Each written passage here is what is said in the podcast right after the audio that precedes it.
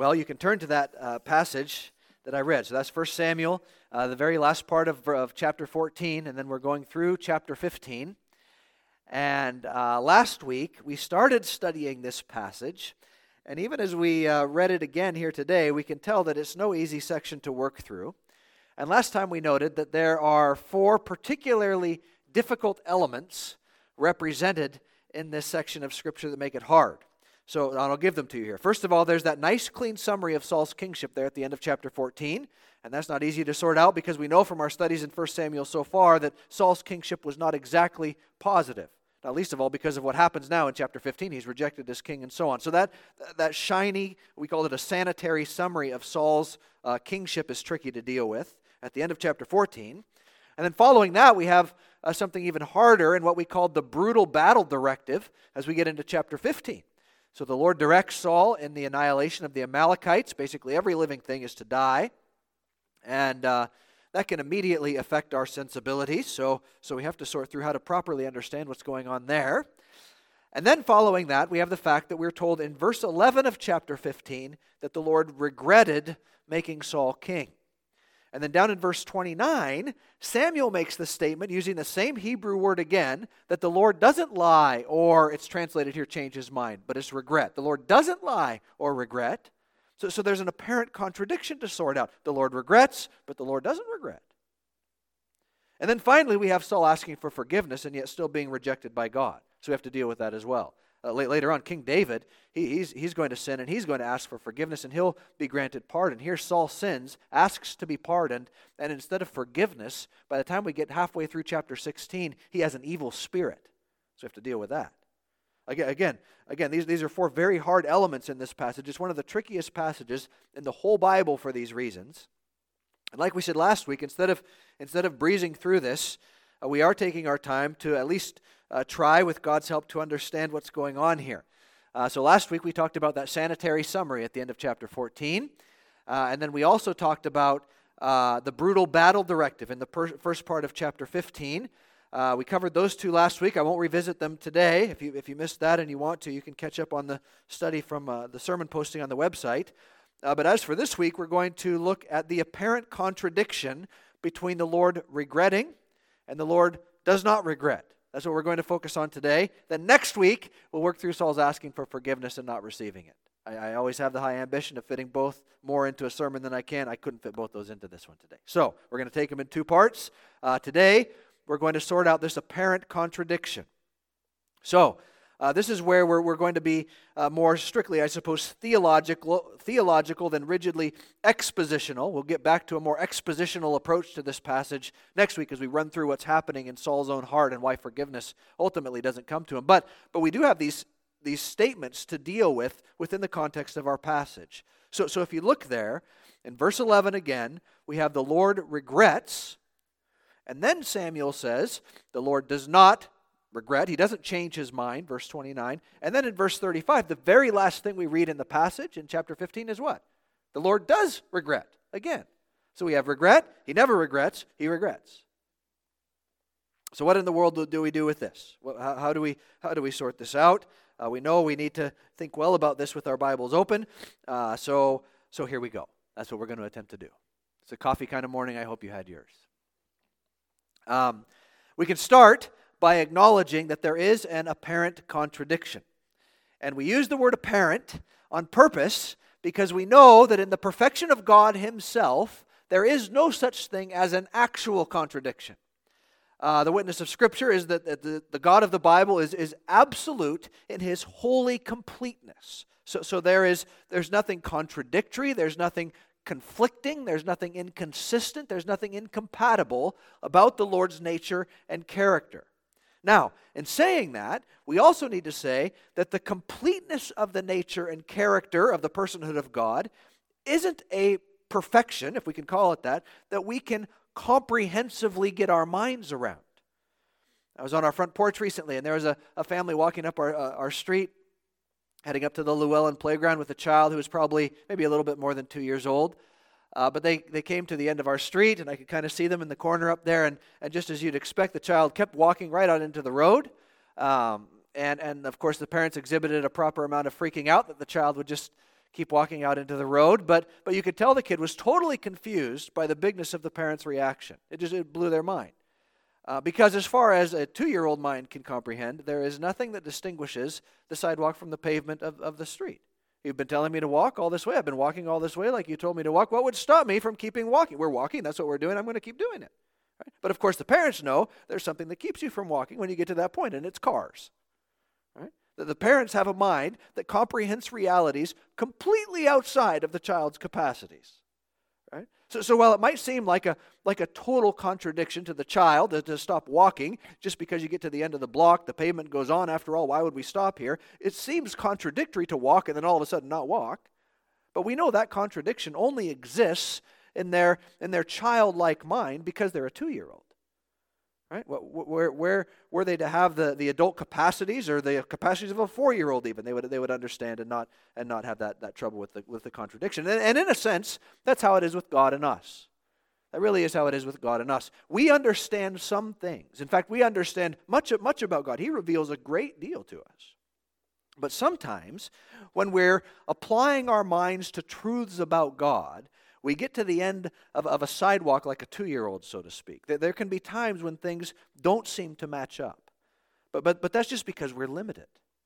Um, so, so listen to how a theologian, a Dutch theologian from the 19th century by the name of Bavinck, listen to how he explains this.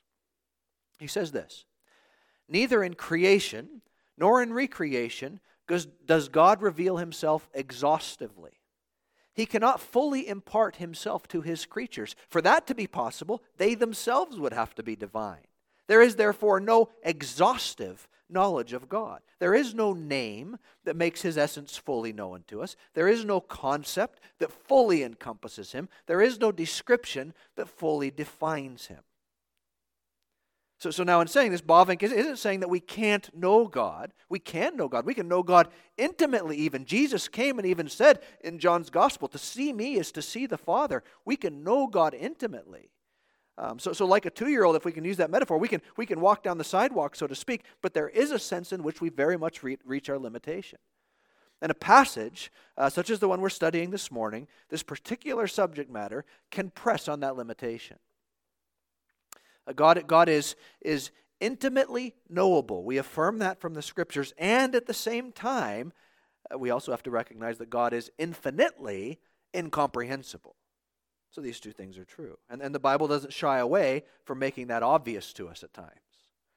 Um, and so we come to our study like, uh, our, a study like this with, with humility. We, we, we know the scriptures specially reveal the, the personhood of God and we also know that God is so vast, He's so, he's so transcendent, He's so eternally and categorically and, and fantastically and boundlessly other that we must differentiate between knowing God and knowing God exhaustively.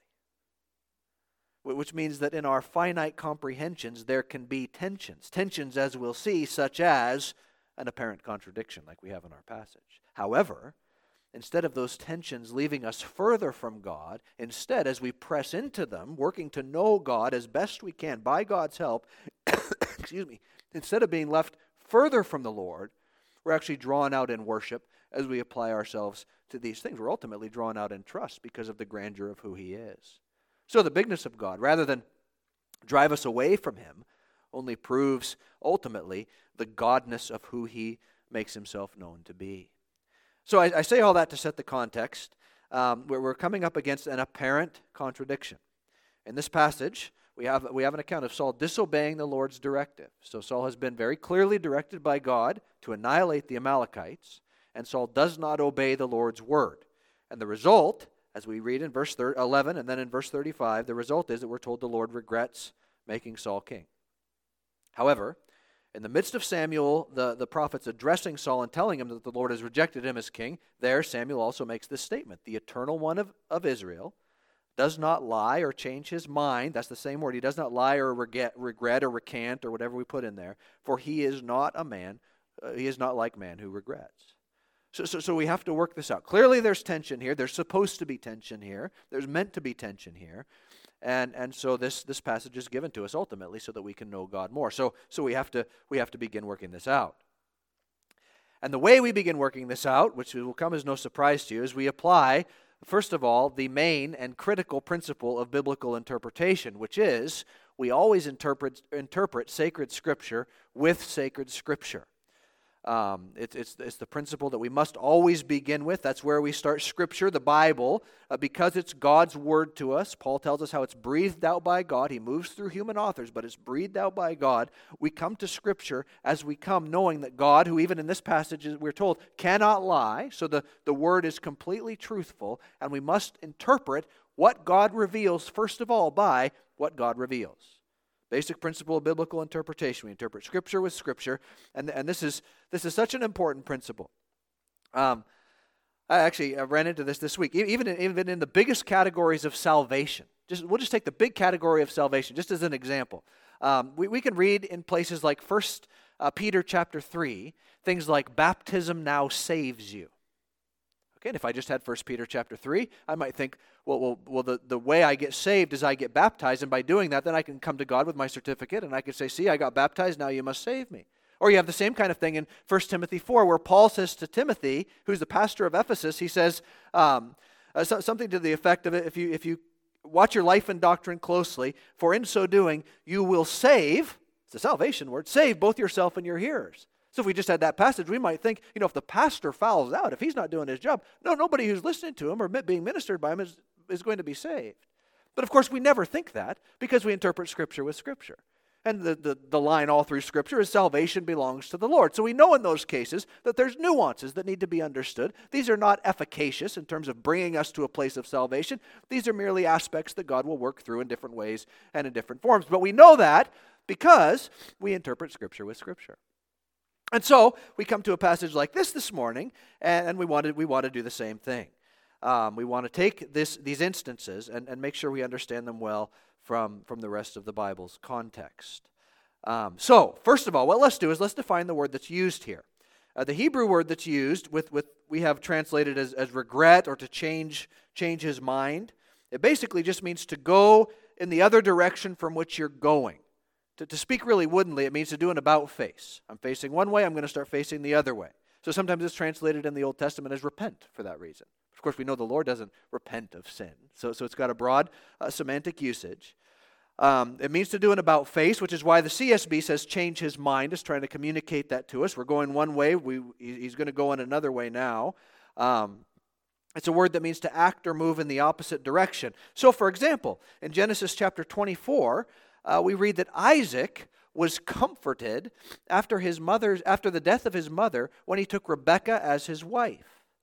And that word comforted there is, is actually our word. It means that Isaac turned around, if you like, from a place of grief over his mother's passing to a place of peace as he as he took as he had this new wife who was wonderful and he was excited about and all of these things. There's this about face, an emotional in this case, an emotional about face uh, that took place. So, so the word has uh, this meaning of, of going in the opposite direction. And we see this word being applied to the Lord a number of times in the Old Testament. Uh, in fact, it actually occurs 29 times uh, in the Old Testament. And there are a number of instances in which the Lord seems to be acting in one particular direction, and then he, and then he turns around and he does go the other way. So, so for example, we have this in the book of Jonah. Uh, we, we know that the people of Nineveh were extremely wicked. And the Lord said that He's going to judge them, but He sends them Jonah the, the prophet to preach to them, and they respond in repentance. And then in Jonah 3, verse 10, we read God saw their actions, that they had turned from their evil ways. So God, in this case, relented. That's the same word. God turned around and went in the other direction from the disaster that He had threatened them with, and He did not do it. That's what the text says. God, God relents in, in this case, the, the Lord was going in one direction and he turned around. He didn't bring judgment upon Nineveh because they repented. We have the same thing showing up in places like Jeremiah 18, uh, where the Lord uh, announces that, that at one moment I might announce concerning a nation or a kingdom that I will uproot, tear down, and destroy it. However, if that nation about which I made the announcement turns from its evil, I will relent. There's our word. I'll go in the other direction concerning the disaster I had planned to do to it. And the Lord goes on. At another time, I might announce uh, concerning a nation or a kingdom that I will build it and plant it. However, if it does what is evil in my sight by not listening to me, I will relent. I'll turn around and go the other direction concerning the good that I said I would do to it. So, so we have these cases of the Lord speaking about going in one direction, and then because of human action, response, whatever it may be, he then says he's going to go in the opposite direction of the way he was of the way he was going. He changes from going one way or acting in one way to acting in another. Now think think about our passage. The Lord made Saul king. We know that. Saul, Saul's job as king was made clear to him by God's prophet Samuel. Saul's task was to obey the Lord's word and yet Saul doesn't do it. Saul acts in ways here uh, throughout the storyline, but here specifically in chapter 15, he acts in ways that are climactically disobedient to God's word. And so, what does God say? Well, God says, to put it woodenly, I turn back from making Saul king. Right? I made him king, he disobeyed, and now I am going in the other direction. God, God acts in this sense in response to the actions of Saul. The, the Lord is turning back from making Saul king. The Lord is rejecting Saul. And in the next chapter, we have, we have David being anointed instead. So, so what does this tell us? Well, well, we understand from these kinds of passages that the Lord interacts with his created order in a dynamically relational manner. Uh, even, even the usage of, of this word is, is re- there's regularly an, an element of, of emotion involved. We have it in Genesis 6 where the Lord is, is grieved that he made humanity and there's sorrow reflected in that. You have it here where Samuel is angry after the Lord speaks this way and then Samuel mourns later. There's emotion involved in all of this. But we see that the Lord interacts with his created order in this dynamically relational manner. Or, or to put it more theologically, uh, the- theologians will speak of the Lord standing in vital association with the world. Vital association. When, when people of Nineveh, for example, repent, instead of planned and proclaimed judgment, the Lord turns from doing that. When, when Saul the king disobeys the Lord, the Lord turns from having Saul as king and will have Samuel anoint somebody else as king. Right? The Lord stands in this vital association with the world that He's made. He's, he's relationally engaged in the realness and authenticity of time and human actions and all of those kinds of things. Which, which is such a critical thing to be mindful of as we grow in our knowledge of, of God, because this is, this is ultimately what we see play out so gloriously in the incarnation of God the Son, in Jesus' own coming. The, the Lord, in all his transcendent glory, as one scholar put it, he's not a block of wood or a stone wall. That's not who he is. The Lord is the one who is immanent and, in, and is intimately involved in the reality of our lives. So, so Jesus comes, God the Son, taking humanity to himself. He comes and, and he interacts and reacts to the circumstances of our world. So God the Son weeps at the tomb of a friend, or God the Son joins and even promotes the festivities of a wedding. God the Son reacts to the Father's plea for his daughter who's sick. God the Son is enraged by the Pharisees' hypocrisy. The Lord is in, is in vital association with the world he made. The climax of that reality is the incarnation. It's in the person of Jesus that we see that so gloriously. And, and, and in our day to day life under God, this is very important that we're, that we're mindful of this because even as we think about things like our own sin, here we have a lot about Saul's sin in this passage, but even as we think about our own sin, the Apostle Paul can tell us in Ephesians 4, verse 30, that we can grieve the Holy Spirit. That's God the Holy Spirit interacting in a vital way in the reality of his of the life of, of life of his people. I'm going on and I can I can glorify God and, and, and, and that causes him to rejoice, the psalmist tells us. But at the same time I can do things that then cause him grief, as Paul makes it clear.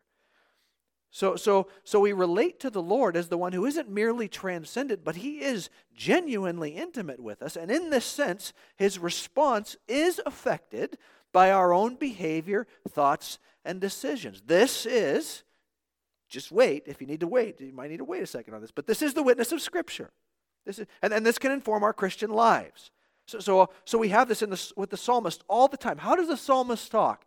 Psalm 25, for example, turn to me and be gracious to me, for I'm lonely and afflicted. The psalmist is saying, I have not been experiencing the comforting presence of you in my loneliness, and I would really like for you to exercise yourself in, in, in, establishing your comforting presence in the immediacy of the sorrow that I'm facing. And of course, the psalmist rejoices because God does do that. He turns to the, to the, to the person in need and he brings them unique comfort. So we have this dynamic reality of God's interaction with us and an interaction with the, with the world he made. And here in our passage, we see that play out in the Lord's relationship with Israel's first king. The, the word regret uh, that can actually be a bit misleading in our translation since it seems like a, a merely emotional word. Um, the, the concept isn't less than uh, emotion, but, but it is more than that. The, the Lord turns back, clearly grieved, but he turns back from making Saul king um, and, and divinely sanctions that, that Saul's not going to be Israel's king anymore. It's, it's a relational connection that the Lord is responding to, if you like, there. So, so that's one way we understand the Lord's turning around in this passage and in other passages. The Lord exists, and again, I'm borrowing Bavinck's language here. He's very helpful on these things. He speaks of, of God being in vital association with the world that he made.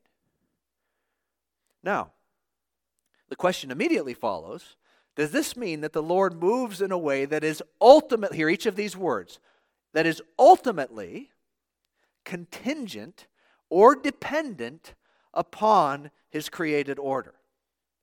Does this mean that the Lord moves in a way that is ultimately contingent or dependent on our actions as humanity? And then there are those who would answer that question and say, yes, it does mean that. In, in fact, as, as far as the, as the far end of the yes spectrum goes, we have scholars making comments regarding this passage. One in particular, he says, common sense tells us that we can only regret or turn back from a decision we made if the decision resulted in an outcome other than what we expected. He's saying common sense. That, that, that particular theologian, he extrapolates from there to say that the Lord doesn't really know what will ultimately happen in the world. Now, now the Lord's wise, he can make good guesses, and, and he has, you know, a, a great deal of power to affect things and so on. But some things can catch him off guard, like maybe Saul's failure as king, though we have to think who didn't see that coming. Right? But maybe Saul caught him off guard, so, so the Lord has to backtrack. The Lord's actions, some would say, are ultimately contingent upon what humans do. So we ask ourselves, is that what the scriptures teach us about God? Now, if we just had 1 Samuel chapter 15 verse 11, we might say yes. But because we have the rest of scripture and because we have the whole Bible, we must ultimately say a very emphatic no. Right? The Lord and what he does or does not do, and in that he is not ultimately contingent on anyone or anything ever which we start to see when we look at what Samuel says down in verse 29. So take a look at verse 29. Uh, Samuel's gone to Saul, and he's told Saul that because of Saul's disobedience, the Lord is tearing the kingdom away from Saul and giving it to another. And then Samuel lays down this really big truth about God in verse 29. The eternal one of Israel, he says, does not lie or change his mind, for he is not a man who changes his mind. Okay, so now we need we need to sort this out. On, on the one hand, part of this statement is very straightforward. Samuel just says the Lord does not lie. And in the context, he's telling Saul that, that the Lord has not been deceitful in making Saul king to begin with. And the Lord is being absolutely truthful when he tells Saul that the kingdom will be taken from him. Now, Saul won't want to believe that, as we'll see as the chapters unfold. But, but that, that truth is plain and it does play out. The Lord doesn't lie. If he says he's taking the kingdom away from you, Saul, he's taking the kingdom away from you. That's going to happen. Right? And then we have this next statement where the Lord does not change his mind. And there, there we have our word again. In other words, the Lord does not turn in the opposite direction of where, of where he's going or what he's doing, if we can put it that way. So, does the Lord or does the Lord not do this? Well, we come back to, to, what, to what we talked about from the beginning. Our main principle of interpreting the Bible is to make sure we're interpreting Scripture with Scripture. Right? And just as there are incidents in Scripture of the Lord relenting and, and going in another direction, like in Jonah, which we talked about, we, we also have statements along these lines, like what we have here in Numbers 23, where we're told there something very similar to what Samuel says here. He says in Numbers 23, God is not man that he might lie, or a son of man that he might change his mind. There's our word. Does he speak and not act, or promise and not fulfill? In other words, what God determines will be, will be exactly what he does, full stop. And, and so here we see another category of the nature of God is also being presented to us. Samuel is making the point to Saul that, that God's purposes, in an ultimate sense, always stand, and he's the God who does not change in these things, which again is the witness of Scripture.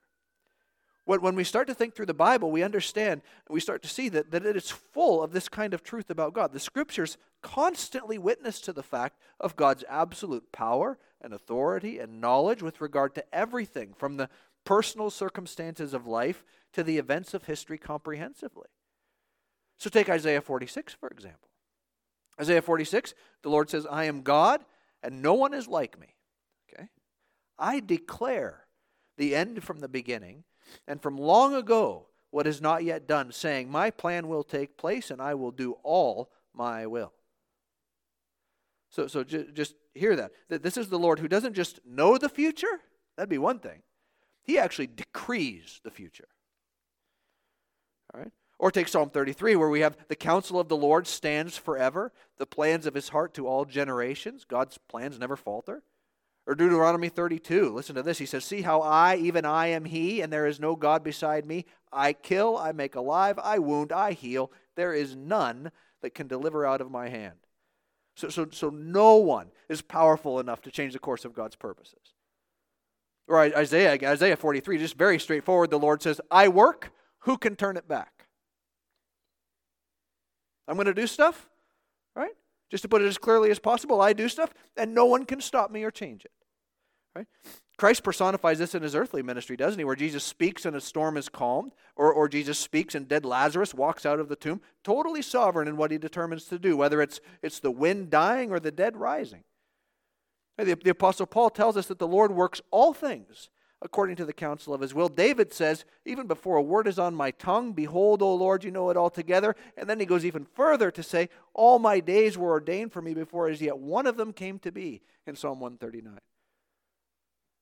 Lord allotted all my days. Solomon says, Many are the plans in the mind of a man, but it's the purposes of the Lord that will stand. I mean, we could just keep going like this. Right? The, the future is never an unknown to the Lord. The future is never something that sneaks up on the Lord and surprises him with a, with a change he's not, on the one hand, strong enough to deal with, but quite the opposite. The Lord is all knowing with regard to the future. In fact, he's all powerful over the totality of events that take place from eternity to eternity. And it's not just that he knows them, but it's that they happen by his decree. Nebuchadnezzar, he finally recognizes this in Daniel chapter 4 after he's been humbled, and he says, The Lord does according to his will among the hosts of heaven and among the inhabitants of the earth, and none can stay his hand and say to him, What have you done?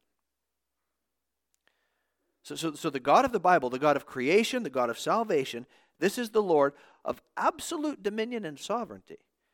From feeding the birds of the air to standing over and above the rise and fall of nations to numbering the very hairs on our head to purposes such as placing and then removing Saul as king over Israel. God is the all powerful, all knowing, all decreeing master of the universe.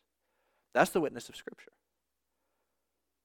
And so here we are, kind of as, as, as two year olds on the end of the street facing what seems to be a bit of a contradiction, aren't we? Like a two year old who can't understand why the road keeps going, but I need to stop walking. We get up against this and we find ourselves in Bavinck's category, facing, facing something of the ultimate incomprehensibility of God. This is, this is where what's, what's apparently a contradiction is presented to us in Scripture as a matter of complete continuity in the personhood of God. These two things stand throughout Scripture as, as absolute eternal truths. The Lord is in vital association with His created order. So he relationally engages with the world he made. He entered into, into space and time. He acts, he responds to us, and so on. But number two, he does so in a way that never mitigates his absolute sovereignty and decreeing power over the entirety of time and space and all that ever takes place. Which is exactly what Samuel is pointing us toward when he, when he includes that caveat there in verse 29 where he doesn't just say the Lord doesn't change his mind. He says the Lord doesn't change his mind, for he's not like man who changes his mind. In other words, there's a categorical difference when we think about this and, and, start to apply it to the personhood of God. When, when we read the, the scriptures or even experience in our own lives of faith situations where it seems as though the Lord is, is changing in his posture toward us, that change is not a change in, in the way we as humans think about change. Because, because how do we change? Or maybe it would be better to say, why, why do we go from one direction and turn around and go back the other way as humans? Well, we do that because we don't know all things, for one. We don't, we don't know the, the outcome of things. We, we do that because we aren't all powerful. We don't decree what the future holds, so, so we have to adjust. But, but in, in the biggest way, we face things that come, and we, in our humanity, change or regret or relent because we had to say, had I known, I would have done something different. But you see, that's not how God change, God's changes are to be understood. His, his changes are in genuine and vital association with the world He made at one level but at another incomprehensible level. All things are being worked according to his ultimate purposes. There is no change, there are no surprises. He has already decreed the end from the beginning. Isaiah 46, verse 10. Not, not in a way that undoes our human responsibility or the authenticity of, of his relational engagement with us and our agency. But this fact remains He is the beginning and the end. He's the one whose purposes never fail and who rules over all things in perfect sovereign wisdom and purpose. So God responds to us. That's an amazing truth. And God moves exactly according to the plans He decreed from before the foundations of the world and never changes. Both of those truths are upheld with unapologetic absoluteness in the Bible. And so, and so what do we say to that? Do we say, I can't trust the Lord because he's bigger than my logic can comprehend? No, we say the exact opposite. We, we confess, You, O Lord, wouldn't be God if I could comprehend you in your totality. I can't understand my wife in her totality, let alone comprehend the vastness of God. Who do I think I am? Right? How, how in the world would I expect to comprehend the full intricacies of the Master of the universe and his eternal almighty ways? I can't understand the Lord exhaustively, but I can know him. We can know him and his ways, and they can ultimately draw us out in worship and in trust. There's no wonder in the beginning of the book of Revelation, at the, at the beginning of that apocalyptic pulling back of the curtain of history, as we gaze into the spiritual realm, at the beginning of all that, Jesus speaks to the Apostle John, and you remember what he says? Don't be afraid. Why? I am the first and I'm the last. Total and complete overarching majesty and authority. That there is great comfort in knowing that the Lord exists in vital association with us. We, we cry out to Him, I'm lonely and afflicted, turn to me. He hears our prayers, He acts, he brings comfort to us in time space history. He comes to us with a measure of new and renewing comfort and all of those graces we know experientially in the Christian life. There's great comfort in the Lord's immediate interaction with us in time space history. And, and, there is great comfort in knowing that the Lord exists in complete and transcendent sovereignty over all things because that means when I lay my head on the pillow at night, my temporal and my eternal well being is not sourced in me and my frailty but in the unchanging, unrelenting, unerring, perfect, and powerful will and promise of God. And in that is extraordinary comfort. In that is vastness more than we can comprehend, but in that is extraordinary comfort, and it's in that that we rest. Let's pray. So, Father, we ask that you would uh, bring these comforting truths to our heart in a way that renews us. We know, O Lord, that you are beyond our comprehension. You're bigger than we could ever entirely understand, but at the same time, you do reveal yourself to us, and you reveal yourself to us in a way that, that very much under, underpins that exact fact. You are the great God beyond all understanding, but you're also the God who is intimate and who's near. We praise you that you've come near to us in Christ and that we can know you and we can trust you and that you uh, help us and bring us comfort, bring us peace, bring us conviction. You're the God who engages with us, and we, and we praise you for that reality as well. May we know you more. It is our greatest desire to know you. Help us to that end for Jesus' sake. Amen.